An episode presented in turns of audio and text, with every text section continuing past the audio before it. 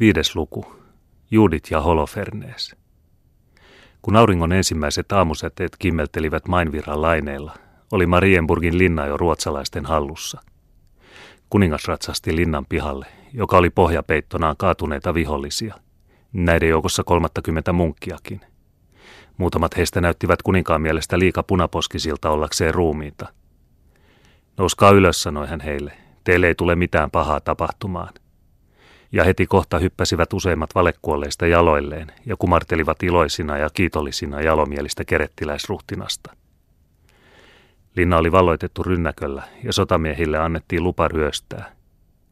Äärettömästi saatiin saaliiksi hopeaa ja kultaa, aseita ja kaikenlaisia kalleuksia. Kuningas pidätti itsellään asevaraston, jossa oli täydelliset sotatarpeet seitsemälle tuhannelle jalkamiehelle ja neljälle tuhannelle hevosmiehelle – 48 kanunaa ja neljä mörssäriä, sen lisäksi tallin, jossa oli mitä mainioimpia ratsuja, ja viinikellarin, joka oli täynnä mitä hienoimpia viinejä. Kirjasto vietiin lahjaksi Uppsalan yliopistolle. Kultaiset ja hopeaiset pyhäinkuvat joutuivat valtiorahastoon. Vaikkakin monet kaupunkilaisista saivat takaisin tänne tuomassa omaisuuden, oli sotamiesten saalis kuitenkin niin suuri, että he jakaessaan kiliseviä rahoja käyttivät hattujaan niiden mittana. Lopuksi täytyi kellerin ilmaista se holvi, joka hakattuna kallioon syvälle linnan kellarin alle kätki piispan aarteet. Fryksel kertoo, että kun sotamiehet sieltä kantoivat rahaarkkuja, irtautui pohja muutamasta ja joukko kiiltäviä kultarahoja pyöri linnan pihalle. Sotamiehet kiiruhtivat niitä poimimaan ja jättivät näön vuoksi vain muutamia kuninkaalle, pistäen suurimman osan omiin taskuihinsa. Kusta Adolf huomasi tämän ja virkkoi naurahtaen. Antakaa olla pojat, koska kulta kerran on joutunut käsiin, niin pitäkää se sitten. Niin suuri oli saalis, ettei sen päivän jälkeen ollut ainoatakaan sotilasta Ruotsin armeijassa, jolla ei olisi ollut uutta vaatetusta päällään. Leirissä myytiin lehmä yhdestä taalarista, lampaasta maksettiin äyri, ja oppinut Salvius kirjoittaa. Meidän suomalaispoikamme, jotka nyt viinimaahan tottuvat tuolla kaukana, eivät taida niinkään pian enää Savonmaahan palata – Liiviläisissä sodissa täytyi heidän useinkin tyytyä veteen ja homehtuneeseen happamaan leipään. Nyt valmistaa suomalainen juomansa sotakypärässään viinistä ja sämpylästä. Vankien joukossa olivat myöskin Krevi von Liechtenstein ja neiti Regina. Kuningas käski, että heitä molempia oli kohdeltava ritarillisella hienotunteisuudella. Nuorelle neidille tarjosi hän vapaan matkan enonsa piispallua. Neiti Regina epäsi tämän tarjouksen epävakaisten aikojen vuoksi – ja pyysi erityisenä armonosoituksena saada toistaiseksi jäädä kuninkaan suojaan. Kuningas suostui siihen. En ole tästä oikein mielissäni, sanoi hän hymyille maakreivi Baden Durlachille, joka ratsasti hänen sivullaan. Nuoret neitoset ovat ylellisyystavaraa sodassa ja panevat vänrikkieni pään pyörälle. Vaan seuratkoon hän nyt kuitenkin minua Frankfurtiin panttivankina, jolla voin sitoa piispan kädet. Teidän majesteettinen osaa voittaa kaikkien sydämet jaloudellaan vastasi maakreivi hovimiehen kohteliaisuudella. Luutnantti Bertel, lisäsi kuningas, kääntyen sen upseerinsa puoleen, joka hänen läheisyydessään johti erästä suomalaisen ratsuväestön osastoa. Minä uskon neiti von Emmeritsin sinun huostaasi. Hän saa ottaa seuraansa vanhan rouvan, nuoren kamarineitosen ja rippi-isänsä. Mutta varo itseäsi rakastumasta, luutnantti, ja ennen kaikkea pidä tarkkaa vaaria munkista. Hänenlaisinsa ei ole koskaan luottamista. Bertel teki kunniaa miekallaan ja vaikeni. Vielä yksi asia, jatkoi kuningas. Minä en ole unohtanut, että olit ensimmäisenä miehenä porttiholviin tunkeutumassa. Sitten kun olet saattanut nuoren neidon turvalliseen paikkaan, on sinun liittyminen henkivartioväkeeni. Ymmärrätkö? Ymmärrän teidän majesteettinne. Hyvä. Ja kuningas kääntyi taas maakreivin puoleen leikillisesti puheellen. Uskokaa minua, ei olisi ollut viisasta uskoa tuota mustasilmäistä kaunotarta jollekin kuumaveriselle ruotsalaiselle. Tuo poika tuolla, hän on suomalainen, enkä tunne toisia hidasluontoisempia kuin he ovat. Huonoja kavaliereja, lämpenevät vasta vuosien kuluttua. Yksi tyttö voi ajaa kymmenen heistä pakoon tanssipaikassa, mutta jos on painiskeleminen Pappenheimin kanssa, silloin tietää teidän kreivillinen armonne, mihin he kelpaavat. Vielä syksy myöhällä kiiruhti Kusta Adolf voitosta voittoon. Tili, joka oli joutunut liika myöhään voidakseen pelastaa Würzburgin, ei uskaltanut käydä hänen kimppuunsa ja väistyi, huonon onnensa ja alinomaisten pienten tappioiden ärsyttämänä, hänen tieltään Bayerin rajalle. Kusta Adolf kulki mainin vartta pitkin, marssi Aschaffenburgiin ja pakotti varovaisen Frankfurtin avaamaan porttinsa. Joulukuun kuudentena päivänä kulki kuningas Reinin yli Oppenheimin kohdalla ja valloitti saman kuun yhdeksäntenä päivänä Mainzin, jota espanjalainen de Sylva oli uhannut puolustaa vaikka kolmea Ruotsin kuningasta vastaan. Ruotsalaiset olivat nyt ottaneet haltuunsa koko pohjoisen ja läntisen Saksanmaan, ja voittaja valitsi talviasunnokseen Frankfurt am Mainin. Tänne kokosi sankari ympärilleen loistavan hovin. Täällä hänelle imartelijat jo lupailivat Saksan keisarikruunua. Tänne kiiruhti myöskin Maria Eleonora puolisoansa syleilemään. Haanaussa, jonne kuningas ratsasti häntä vastaan, sulki kuningatar hänet syliinsä ja huudahti. Nyt vihdoinkin on suuri Kusta Adolf vankina. Eräänä päivänä loppupuolella joulukuuta vuonna 1631 pani kuningas Frankfurtissa toimeen suuret tanssiaiset kuningattaren kunniaksi. Äärettömiä kansanjoukkoja tunkeili linnan ulkopuolella, jonka korkeat gottilaiset ikkunat loistivat kuin päivän paisteessa. Olutta ja viiniä vuoti suurista astioista alituisena virtana väkijoukon juotavaksi. Tappien ympärillä sysivät toisiaan työmiehet ja sotamiehet tinatuoppeineen ja pikareineen, jotka tyhjenivät yhtä pian kuin olivat täyttyneet. Frankfurtilaiset olivat aivan ihastuksissaan suureen kuninkaaseen. Miehestä miehen kulki puheita hänen oikeuden tunnostaan ja lempeydestään. Milloin oli hän hirtättänyt sotamiehen, joka väkisin oli ottanut kanan porvarilta. Milloin oli hän pysähtynyt kadulle ja puhellut ystävällisesti ohikulkevain kanssa. Nyt luulivat he näkevänsä hänen varjonsa ikkunain pienissä lasiruuduissa, ja arvelivat, eikö hän Saksan valtakunnan kruunua jo tänä iltana pantane hänen mahtavaan päähänsä. Linnan sali oli ruhtinallisen loistoisesti koristettu. Kusta Adolf tiesi puolisonsa rakastavan ulkonaista komeutta ja tahtoi kai myöskin vaikuttaa tänne kokoontuneeseen Saksan aateliin. Lattiat oli peitetty kallisarvoisilla flanderilaisilla matoilla. Ikkunoissa riippui purppuranpunaisesta sametista tehtyjä verhoja, joiden tupsut olivat kullasta, ja kallisarvoisia hopeakruunuja, joita tuhannet vahakynttilät painoivat, riippui arabeskeella koristetusta katosta.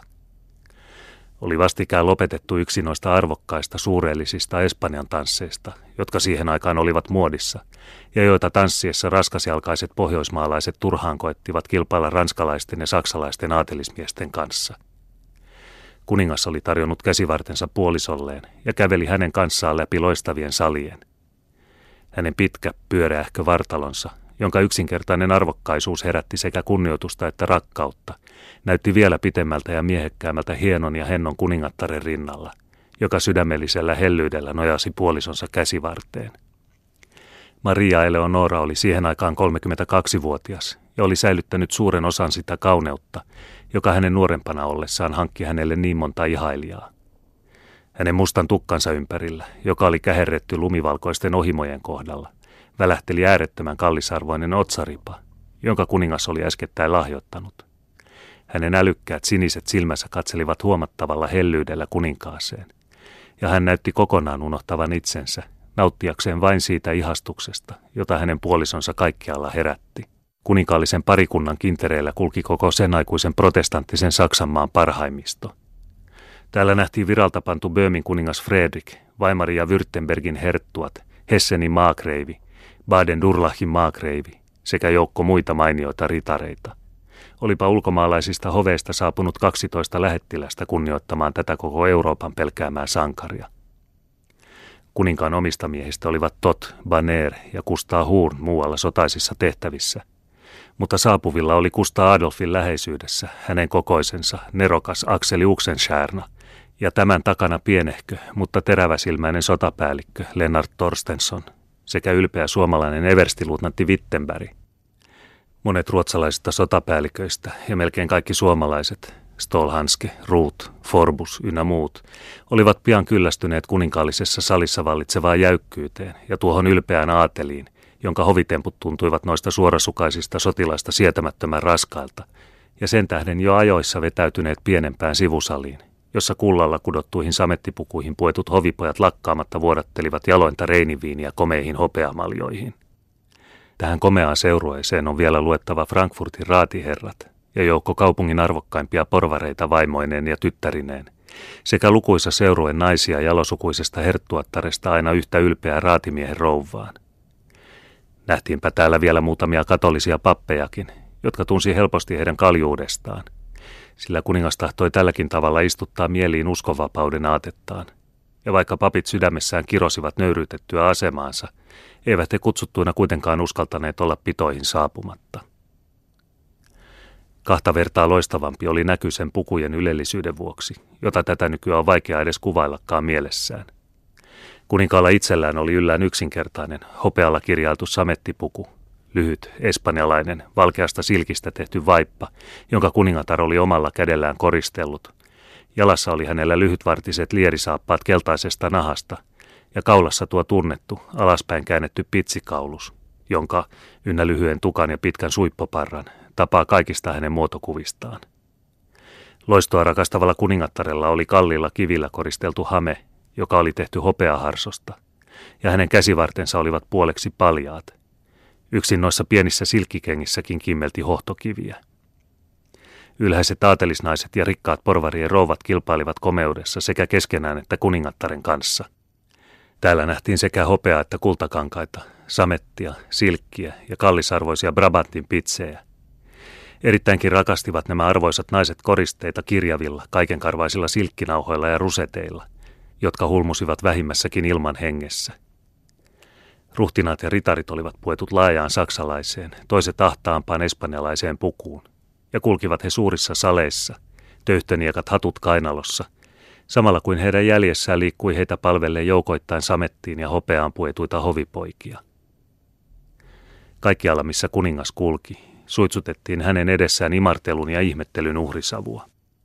Sir, sanoi hänelle mielittelevä Böömin kuningas, teidän majesteettianne voi verrata ainoastaan Makedonian Aleksanteriin. Serkkuseni, vastasi Kusta Adolf hymyillen. hän kuitenkaan tahtone verrata Babyloniin tätä kunnon kaupunkia Frankfurtia. Ei, sir, virkkoi heidän sivullaan kulkeva Ranskan lähettiläs Breze. Hänen majesteettinsa Böömin kuningas tahtoo vaan verrata Reinin virran granikoon ja toivoo, että uuden Aleksanterin hyväsis on oleva ulkopuolella Böömin rajoja. Myöntäkää Kreivi Breze, sanoi kuningas vaihtaen puheenaihetta, että meidän pohjoismaalaiset ja teidän ranskalaiset kaunottarenne on tänään voittanut saksalainen nainen. Sir, minä olen samaa mieltä kanssanne siitä, että hänen majesteettinsa kuningatar ei tarvitse kilpailussa voittaakseen kulkea teidän sivullanne, virkkoi kohtelias ranskalainen.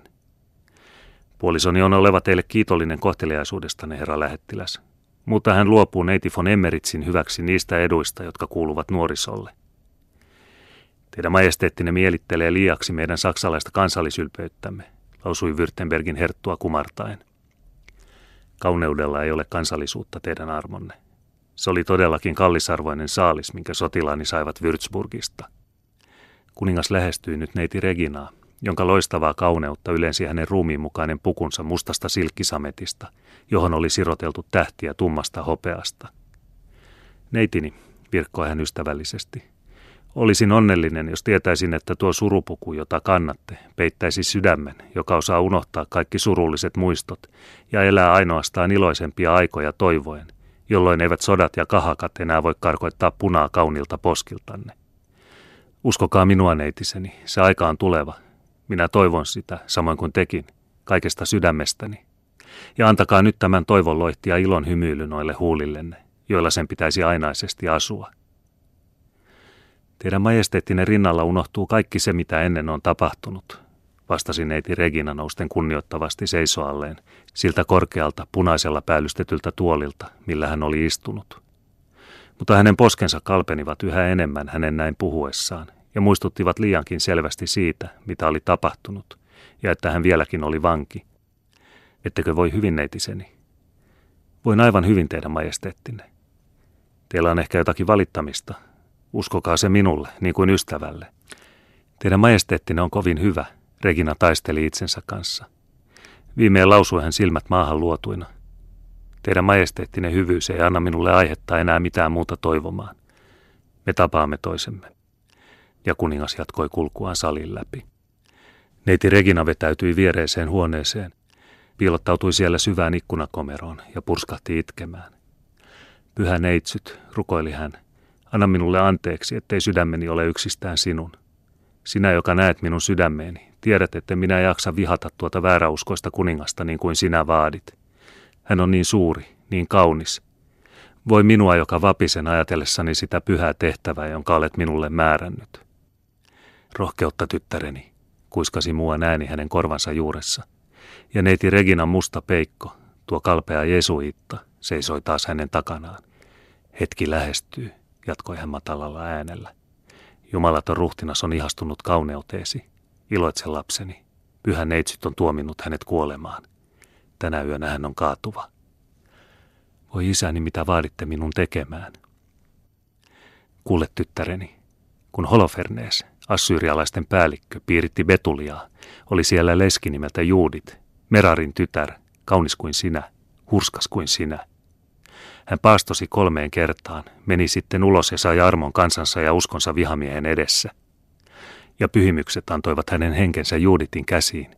Juudit veti hänen miekkansa tupesta, hakkasi poikki hänen päänsä ja pelasti kansansa. Armoa isäni. Se luettiin hänelle suureksi kunniaksi ja ikuiseksi autuudeksi, ja hänen nimensä mainittiin Israelin suurimpien joukossa – Samalla lailla tullaan vielä kerran sinunkin nimeäsi mainitsemaan katolisen kirkon siunattujen pyhimysten joukossa. Tiedä, että viime yönä ilmaantui minulle unessa pyhä Franciscus ja virkkoi. Hetki on tullut, mene, sano Juuditille, että minä tahdon antaa Holoferneksen pään hänen käteensä. Mitä minun on tekeminen? Pane tarkkaan mieleesi, mitä sinulle sanon. Vielä tänä iltana on sinun pyydettävä kuninkaalta kahdenkeskistä keskustelua. Mahdotonta. Sinun on ilmaistava hänelle salaliitto hänen henkeänsä vastaan. Hän on kuuleva sinua. Sinun on houkuteltava häneltä hänen sormuksensa. Jos sen kerran saat, olen minä oleva saapuvilla sinua auttamassa. Mutta jos hän kieltäytyy sitä antamasta, silloin, ota tämä paperi, siinä on kuollettavaa myrkkyä. Pyhä Franciscus on itse sen minulle antanut. Sinun on sekoitettava se kuninkaan yöjuomaan. Neiti Regina otti vaarallisen paperin nojasi kiherän päänsä ikkunan pieltä vastaan ja näkyi tuskin kuulevankaan Jesuitan pirullisia puheita. Aivan uusi ajatus oli syntynyt hänen hehkuvassa mielessään ja kyti siellä jo parhaillaan. Jesuitta käsitti hänet väärin. Hän luuli neiti Reginan vaikenemisen tulevan tottelevaisuudesta, ja hän luuli hänen miettivän sitä marttyyrikruunua, josta hän oli puhunut. Oletko ymmärtänyt minut, tyttäreni? kysyi hän. Olen isäni. Tahdotko vielä tänä iltana pyrkiä hänen puheelleen? Tahdotko? Tahdon. Benediktaa, ter benediktaa, kolmesti olla siunattu sinä valikoitu ase, astu sisälle taivaan loistoon. Ja Jesuitta hävisi väen tungokseen. Suuri seinäkello kruunaussalissa osoitti puolta yötä. Nerokkaan koneiston avulla, jonka eräs Nürnbergiläinen oli keksinyt, työnnettiin kellon 12 lyödessä kaksi mahdottoman suurta, kallisarvoisilla hopeaastioilla katettua pöytää erästä sivuhuoneesta esiin, ja ilmaantuivat ne kuin maasta nousseena keskelle suuren salin lattiaa. Juhlamenojen ohjaajan antaman merkin mukaan asettuivat kuningas ja kuningatar kahden purppuravaatteella päällystetyn tuolin eteen perempänä olevan pöydän keskikohdalle, ja muut vieraat asettuivat ympärille riveihin, kukin arvonsa mukaisessa järjestyksessä. Eräs läsnä olevista papeista luki korkealla äänellä ruokaluvun, jonka jälkeen kuningas itse aloitti lyhyen virren, mihin muut tottuneen äänin yhtyivät. Istuttiin pöytään jotenkin suurella melulla, ja kun kerran oli päästy ruokiin käsiksi, eivät hovitavat enää suuresti ketään sitoneet. Ruokaa oli paljon ja voimakasta. Richelieu oli lähettänyt Kusta Adolfille ranskalaisen kokin – mutta kun kuningas ei ollut tottunut ylellisyyteen, käytti hän tuota hienoa ranskalaista vain jälkiruokain laittamiseen. Ehkä ei hän myöskään luottanut täydellisesti kardinaalin lahjaan. Sanottiinhan, etteivät Richelieun päivälliset olleet vaarattomampia kuin Borgiainkaan ennen muinoin. Myöskin olivat alankomaalaiset ja saksalaiset kokit siihen aikaan kuuluisammat kuin ranskalaiset.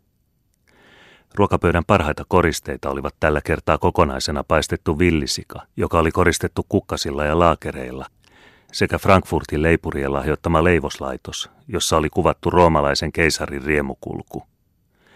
Jokainen luuli tuossa korttelin kokoisessa torttukeisarissa tuntevansa Kustaa Adolfin ja antoi se aihetta moneen leikkipuheeseen, kun kukin oli perässä astelevissa roomalaisissa tuntevinaan pöytäkumppaninsa. Kuningatar, jonka hieno käsi oli määrätty ensiksi särkemään tämän leipuritaidon nerontuotteen, mursi hymyillen hopealautaselle riemukulkujen orista viimeisen mutta Kustaa Adolf, joka ei ollut taikauskoinen ja jolla tavallisesti oli aina hyvä ruokahalu, tarttui jotenkin armottomalla kädellä suureen torttukeisariin ja mätti ison osan hänen ruumiistaan lautaselleen. Samalla aikaa täytettiin hopeamaljat jaloimmilla Reinin ja Espanjan viineillä. Kuningas kilisti jotenkin vaatimattomasti kuningattaren kanssa, ja kaikki muut vieraat seurasivat hänen esimerkkiään. Hovijunkkarit ja hovipojat, joita loistavissa riveissä seisoi ylemmän pöydän ääressä yksi kunkin tuolin takana, alemman pöydän ääressä yksi joka toisen tuolin takana, täyttivät taasen tyhjennetyt lasit, ja kuningas joi nyt maljan Frankfurtin kaupungin menestykseksi jonka jälkeen hän nopeasti nousi pöydästään, tarjosi kätensä kuningattarelle ja poistui huoneihinsa. Kusta Adolfin elämäntavat olivat kohtuulliset, niin kuin sotilaalle sopii. Hän aterioi tavallisesti nopeasti, vaikka hän hauskemmissa tilaisuuksissa, kun aika antoi myöten, viipyykin noin tunnin verran ruokapöydässä. Ei hän kuitenkaan vaatinut, että kaikki muut noudattaisivat hänen tapojaan, ja hän luovutti poistuessaan isännän viran jollekin lähimmistä miehistään – Tällä kertaa sai vanha, iloinen skottilainen Patrick Rathwen jäädä isännäksi, ja teki hän työtä käskettyä tunnetulla taidollaan. Uxenshärna oli poistunut kuninkaan kanssa. Myöskin naiset nousivat paikoiltaan ja lähtivät salista, mutta miespuoliset vieraat jäivät sijoilleen huvittelemaan maljojen ja hopeastioiden ääressä, joissa tarjottiin pähkinöitä janon kiihdyttämiseksi. Kolmikymmenvuotisen sodan sankarit eivät hylkineet juomatavaroita, ja kuin leikkiä lyöden saattoivat he yhdessä henkäyksessä tyhjentää vanhan ritaritavan mukaan kolpakollisen reiniviiniä. Tällä kertaa ei kuitenkaan eletty niin rajusti kuin monessa yksityisessä juomaseurassa. Kun tunnettiin kuninkaan ankarat periaatteet, ei uskallettu aivan usein lasia pohjaan kallistaa. Istuttiin kuitenkin nytkin aamupuoleen yötä, ja muutamain everstien nähtiin tarjoavan toisilleen muotta siihen aikaan vähän tunnettua, mutta äskettäin alankomaista tuotua herkkua, jotakin mustaa, nauhoiksi punottua ainetta, jota säilytettiin rasioissa ja joka kulki miehestä mieheen niin, että kukin nitisti siitä palasen, jonka toiset irvistellen sylkivät suustaan, mutta jota toiset mielihyvällä pureskelivat. Tämä aine oli tupakkaa. Samaan aikaan kuin juominkeä kruunaussalissa yhä jatkettiin, oli kuningatar hovinaistensa seuraamana mennyt levolle, mutta kuningas keskusteli vielä pitkän aikaa Akseli Uxenstiernan kanssa – mitä nämä nerokkaat miehet, sotapäällikkö ja valtiomies, keskenänsä puhelivat, sitä voidaan paremmin aavistaa kuin kertoa. Kenties puhelivat he Ruotsin kurjuudesta, keisarin mahtavuudesta ja Jumalan, joka on sitäkin suurempi. Puhuivat ehkä valon voitosta, Rooman valtakunnan kruunusta ja tulevasta protestanttisesta Saksan keisarikunnasta. Ei kukaan tiedä sitä varmuudella, sillä kuninkaan kuoltua vei Uxenstierna hänen salaisuutensa mukanaan hautaansa – Yö oli kulunut jo pitkälle, ja Uxenstierna oli lähtemäisillään pois, kun henkivartijaupseeri Bertel ilmoitti, että hunnutettu nainen välttämättä vaati päästäksensä kuninkaan puheelle. Tuollainen pyyntö tähän aikaan vuorokaudesta kummastutti sekä Kusta Adolfia että hänen uskottuaan. Mutta kun hän aavisti, että syy tuohon salaperäisyyteen mahtoi olla tavallista tärkeämpi, käski kuningas Bertelin tuomaan vieraan sisään, samalla määräten Uxenstiernan vielä viipymään luonaan. Bertel poistui ja palasi hetken kuluttua mukanaan mustaan puettu, hunnutettu ja solakkavartaloinen nainen. Hän näytti vapisevan ja olevan ihmeissään siitä, ettei tavannut kuningasta yksin, eikä hän virkkannut sanaakaan. Hyvä rouva, sanoi kuningas jotenkin tylysti, sillä tämä yöllinen kohtaus ei ollut hänelle mieleen, koska se tunnetuksi tultuaan saattaisi herättää juoropuheita hovimiesten kesken ja mahdollisesti mustasukkaisuutta herkkähermoisessa kuningattaressa – Hyvä rouva, teillä mahtaa olla hyvin tärkeitä asioita, koska tulette näin kummalliseen aikaan. Ja ennen kaikkea tahdon minä tietää, kuka te olette. Hunnutettu nainen vaikeni yhä. Kuningas luuli arvaavansa syyn hänen vaitiolonsa ja virkkoi osoittain Uxenstierna. Tämä on ystäväni, valtiokansleri Uxenstierna, eikä minulla ole häneltä mitään salattavaa. Mustaan puettu nainen heittäytyi kuninkaan jalkoihin ja heitti hunnun silmiltään. Kuningas säpsähti tuntiessaan hänet neiti Regina von Emmeritsiksi, jonka mustat silmät hehkuivat haaveellista tulta, samalla kuin hänen hienot läpikultavat kasvonsa olivat vaaleat kuin marmori. Nouskaa ylös, neiti, sanoi Kusta Adolf lempeästi, ojentaen polvistuneelle naiselle kätensä ja nostaen hänet seisoalleen. Mikä on antanut aihetta tuloonne tähän aikaan? Puhukaa ja ilmoittakaa pelkäämättä, mikä mieltänne painaa. Olenhan itsekin jo pyytänyt teidän sitä tekemään. Neiti Reginan rinta kohoili raskaasti, ja hän alkoi puhua äänellä, joka alussa tuskin kuuluikaan, mutta joka pian hänen palavasta innostuksestaan selvisi kirkkaaksi ja voimakkaaksi. Teidän majesteettinne, minä tulen luoksenne, koska olette sitä minulta pyytänyt. Minä tulen luoksenne, koska vihaan teitä, koska jo kauan aikaa olen joka päivä rukoillut pyhältä neitsyeltä, että hän turmelisi teidät ja koko teidän sotajoukkonne. Teidän majesteettinne, minä olen heikko tyttö, mutta oikeauskoinen katolilainen. Te olette vainonnut kirkkoamme, te olette ryöstettänyt luostareitamme, karkoittanut pyhät isämme ja sulatuttanut pyhimystemme kuvat. Te olette voittanut sotajoukkomme ja tehnyt meille ääretöntä vahinkoa. Sen tähden olen minä pyhällä valalla vannonnut tuhoavani teidät, ja pyhän neitsyön apuun turvaten olen minä seurannut teidän jälkiänne Würzburgista, aikomuksessa tappaa teidät. Kuningas ja Uxenscharna katsahtivat toisinsa ikään kuin kysyen, oliko tuo haaveellinen tyttö menettänyt järkensä.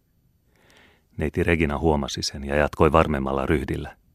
Sir, te luulette minua mielipuoleksi sen tähden, että sanon teille, te Saksanmaan valloittaja, tämmöisiä asioita. Mutta kuunnelkaa minua loppuun. Kun näin teidät ensi kerran Würzburgin linnassa, kun näin miten lempeästi suojelitte heikkoja ja vapautitte voitetut kuolemasta, silloin sanoin minä itselleni, se on helvetti, joka teeskentelee taivaallista laupeutta. Mutta kun seurasin teitä tänne, kun läheltä katsoen näin teidän suuruutenne ihmisenä ja vertailin siihen teidän suuruuttanne sankarina, silloin, sir, horjui päätökseni. Silloin oli minun vaikea vihata. Minä taistelin itseni kanssa. Ja tänä iltana on teidän hyvyytenne muuttanut minun järkähtämättömän aikomukseni. Sir, nyt rakastan minä teitä yhtä paljon kuin teitä ennen vihasin. Minä ihailen teitä, minä kunnioitan teitä ja nuori tyttö loi katseensa maahan. Ja mikä on tarkoituksenne? kysyi kuningas liikutettuna. Teidän majesteettinne, minä olen tehnyt tämän tunnustuksen, koska tiedän, että olette niin suuri ja jalo, että ette voi käsittää minua väärin. Mutta minä en ole tullut luoksenne näin outoon aikaan ainoastaan ilmaistakseni teille onnettoman tytön tunteita. Minä olen tullut tänne teitä pelastamaan, sir. Pelastamaan minua. Kuulkaa minua. Minun käteni on nyt aseeton, mutta muut ja vaarallisemmat kädet teitä väijyvät. On armottomia ja säälimättömiä, jotka ovat vannonneet teidät surmaavansa. Voi, te ette tiedä mihin kaikkeen he kykenevät. He ovat vetäneet arpaa hengestänne, ja vaarallisin heistä hiipii nyt yöt ja päivät ympärillänne. Teidän majesteettinne ei ole heidän käsistään pelastuva. Huomenna, ehkä jo tänään, on tikari tai myrkky teidät saavuttava. Teidän kuolemanne on varma. Minun henkeni on Jumalan eikä kurjan salamurhaajan käsissä, vastasi Kusta Adolf rauhallisesti. Pahoilla ei ole valtaa, vaikka heillä tahto olisikin. Olkaa rauhallinen, neiti von Emmerits. Minä en pelkää ketään muuta kuin Jumalaa. Ei, ei. Pyhimykset ovat jo päivänne lukeneet. Minä tiedän, että luotatte tähän sormukseen. Ja Regina tarttui kuninkaan käteen. Mutta se ei ole teitä auttava. Sir, minä sanon teille, että kuolemanne on varma – enkä minä ole tullutkaan tänne pelastamaan teitä ja sen kautta kavaltamaan pyhää kirkkoamme. Minkä tähden olette sitten tullut? Neiti Regina heittäytyi taas haltioissaan kuninkaan jalkojen juureen. Sir, minä olen tullut pelastamaan sieluanne. Minä en voi sietää sitä ajatusta, että sellainen sankari kuin te, niin jalo ja niin suuri, hukkuisi iankaikkisesti. Kuulkaa minua, minä pyydän. Minä rukoilen teitä iankaikkisen autuutenne nimessä. Älkää varma kuolema silmäinen edessä paaduttako itseänne väärään uskoon, jonka palkka on kadotus. Heltykää, peräytykää, niin kauan kuin vielä on aika peräytyä. Palatkaa yksin autuaksi tekevän katolisen kirkon helmaan. Kirotkaa väärä uskonne. Matkustakaa pyhän isän luo Roomaan. Tunnustakaa hänelle syntinne ja käyttäkää voittoonsa taseenne kirkon palvelukseen, sen sijaan että nyt käytätte niitä sen turmioksi.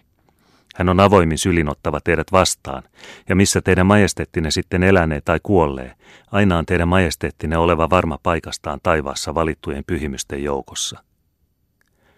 Kuningas nosti toisen kerran hurmautuneen tytön seisoalleen, katseli häntä lujasti ja rauhallisesti säkenöiviin silmiin ja vastasi totisesti. Kun minä olin niin nuori kuin te nyt olette, neiti von Emmerits, kasvatti minun opettajani, vanha Skytte, samaan palavaan hartauteen omaa evankelista uskoani kohtaan, kuin mitä teillä nyt on katolista uskoa kohtaan. Minä vihasin siihen aikaan Paavia koko sydämestäni, niin kuin te nyt vihatte Lutteria, Ja minä rukoilin Jumalaa, että hän antaisi sen päivän koittaa, jolloin minä voisin kukistaa antikristuksen ja kääntää kaikki hänen tunnustajansa totiseen valoon. Ei ole sen jälkeen vakaumukseni muuttunut, mutta minä olen oppinut, että tiet ovat monet, vaikka henki onkin vain yksi. Minä pysyn järkähtämättömästi kiinni siinä evankelisessa opissa, jota tunnustan, ja jonka edestä olen valmis, jos Jumala niin tahtoo, vaikka maahan kaatumaan.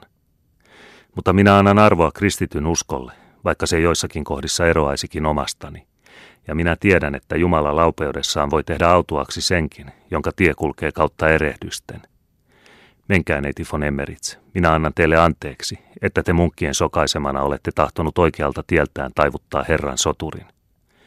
Menkää eksytetty lapsi, ja antakaa Jumalan sanan ja vastaisen elämänne opettaa teille, ettei ole luottamista pyhimyksiin, jotka ovat yhtä suuria syntisiä kuin mekin, eikä myöskään epäjumalain kuviin ja sormuksiin, jotka eivät voi Herran tuomiota tehdä tyhjäksi. Minä kiitän teitä, sillä te olette parastani tarkoittanut, vaikka olettekin ollut lapsellinen ja ymmärtämätön. Hengestäni älkää huolehtiko, se on hänen käsissään, joka tietää, mihin hän on sitä käyttävä. Suuri oli kuningas Kustaa Adolf näitä sanoja lausuessaan.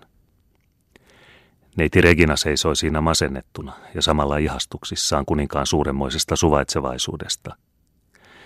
Hän muisti ehkä hänen vastauksensa Frankfurtin porvareille, kun nämä anoivat saadaksensa pysyä puolueettomina. Puolueettomuus on sana, jota minä en ollenkaan voi sietää, sanoi hän, ja kaikkein vähimmin taistelussa valon ja pimeyden, vapauden ja orjuuden välillä – Kasvatettuna vierasta uskoa vihaamaan, ei hän voinut käsittää mahdolliseksi, että sama miekka, joka kukisti kirkon maallisen ylivallan, taivutti kärkensä säästäen sen hengellistä valtaa sydämissä ja omissa tunnoissa.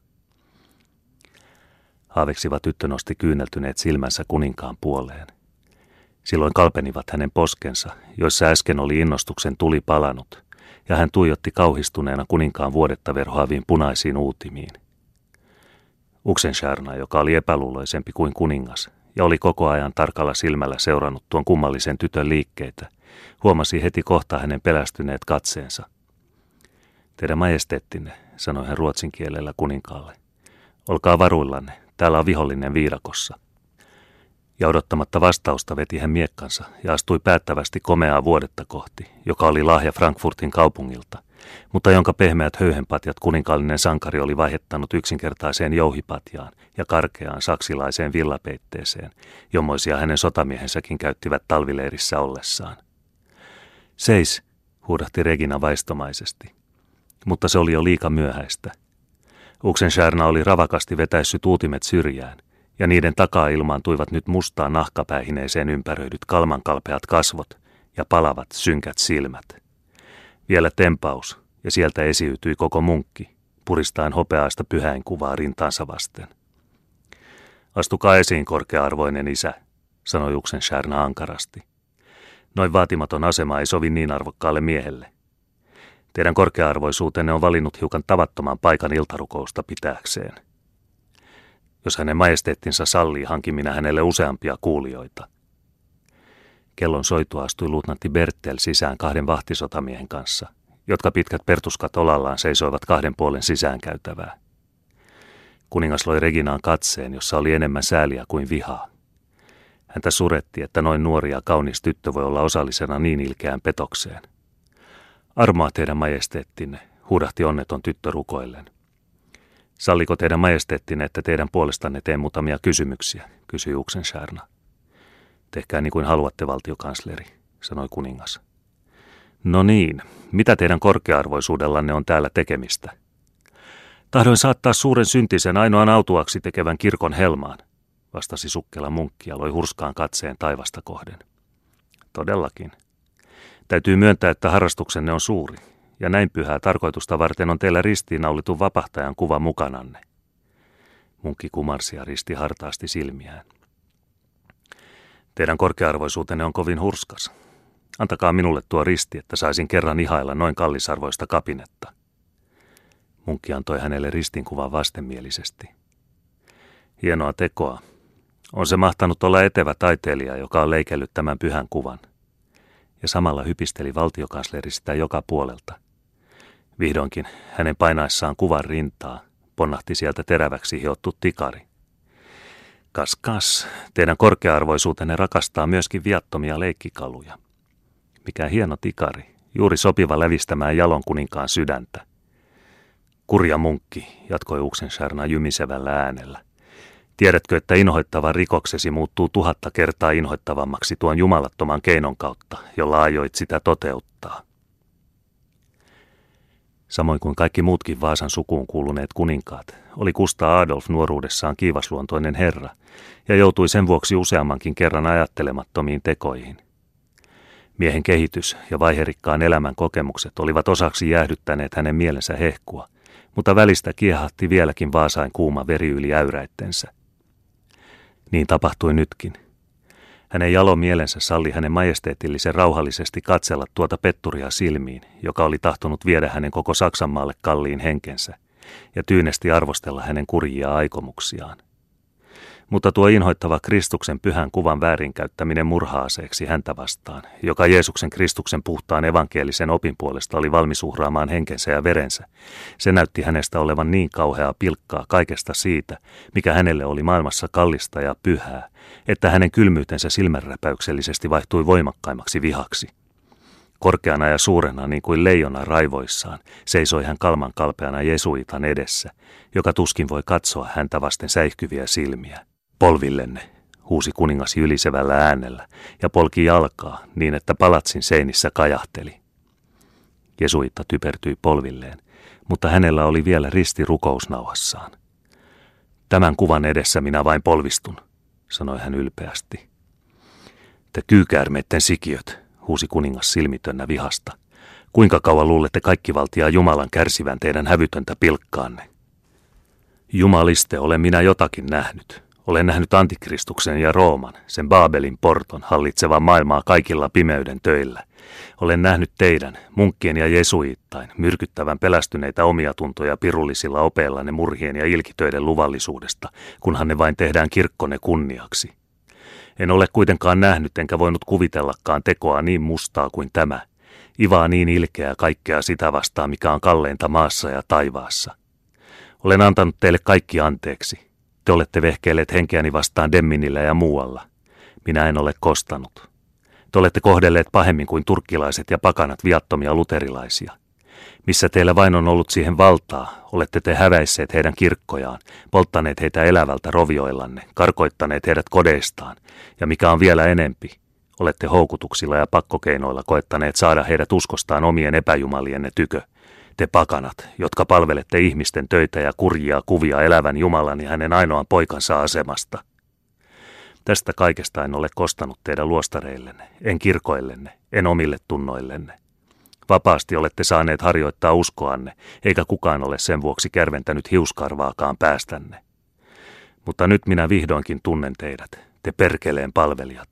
Herra Jumala on antanut teidät minun käsiini. Minä hajoitan teidät kuin akanat tuuleen. Minä kuritan teitä, te temppelin häväisijät.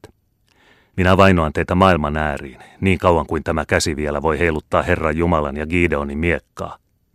Te olette tähän saakka nähneet minut lempeänä ja hellänä. Olkoon menneeksi. Tästä alkaen olette näkevä minut kovana ja kauheana. Minä olen Jumalan voimalla hävittävä teidät ja teidän kirotun oppine maan päältä, ja siitä on syntyvä tuomio ja hallitus, jommoista maailmaa ei ole nähnyt sitten Rooman häviön. Jesuitta nousi ylös. Salama välähti hänen terävissä silmissään. Hänen pieni vartalonsa näytti kasvavan kyynärän pitemmäksi. Ylpeile mitä ylpeilet, kurja kerettiläinen, huusi hän tulisella uskon vimmalla. Ylpeile hetkellisestä vallastasi ja muserra meidät, jos voit. Mitä olit sinä eilen?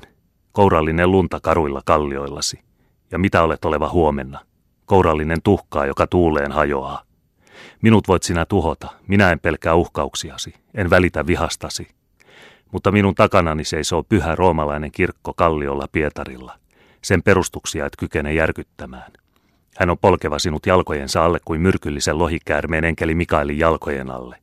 Ja kun hän kerran kohoaa ehompana entistään, on hän kirjoittava haudallesi, pulvii se tumbraa. Kuningas kulki kiivain askelin edestakaisin lattiata pitkin vähäkään välittämättä ylpeästä Jesuitasta ja vapisevasta Reginasta, joka seisten sivulla päin ikkunan pielessä kätki kasvot käsiinsä.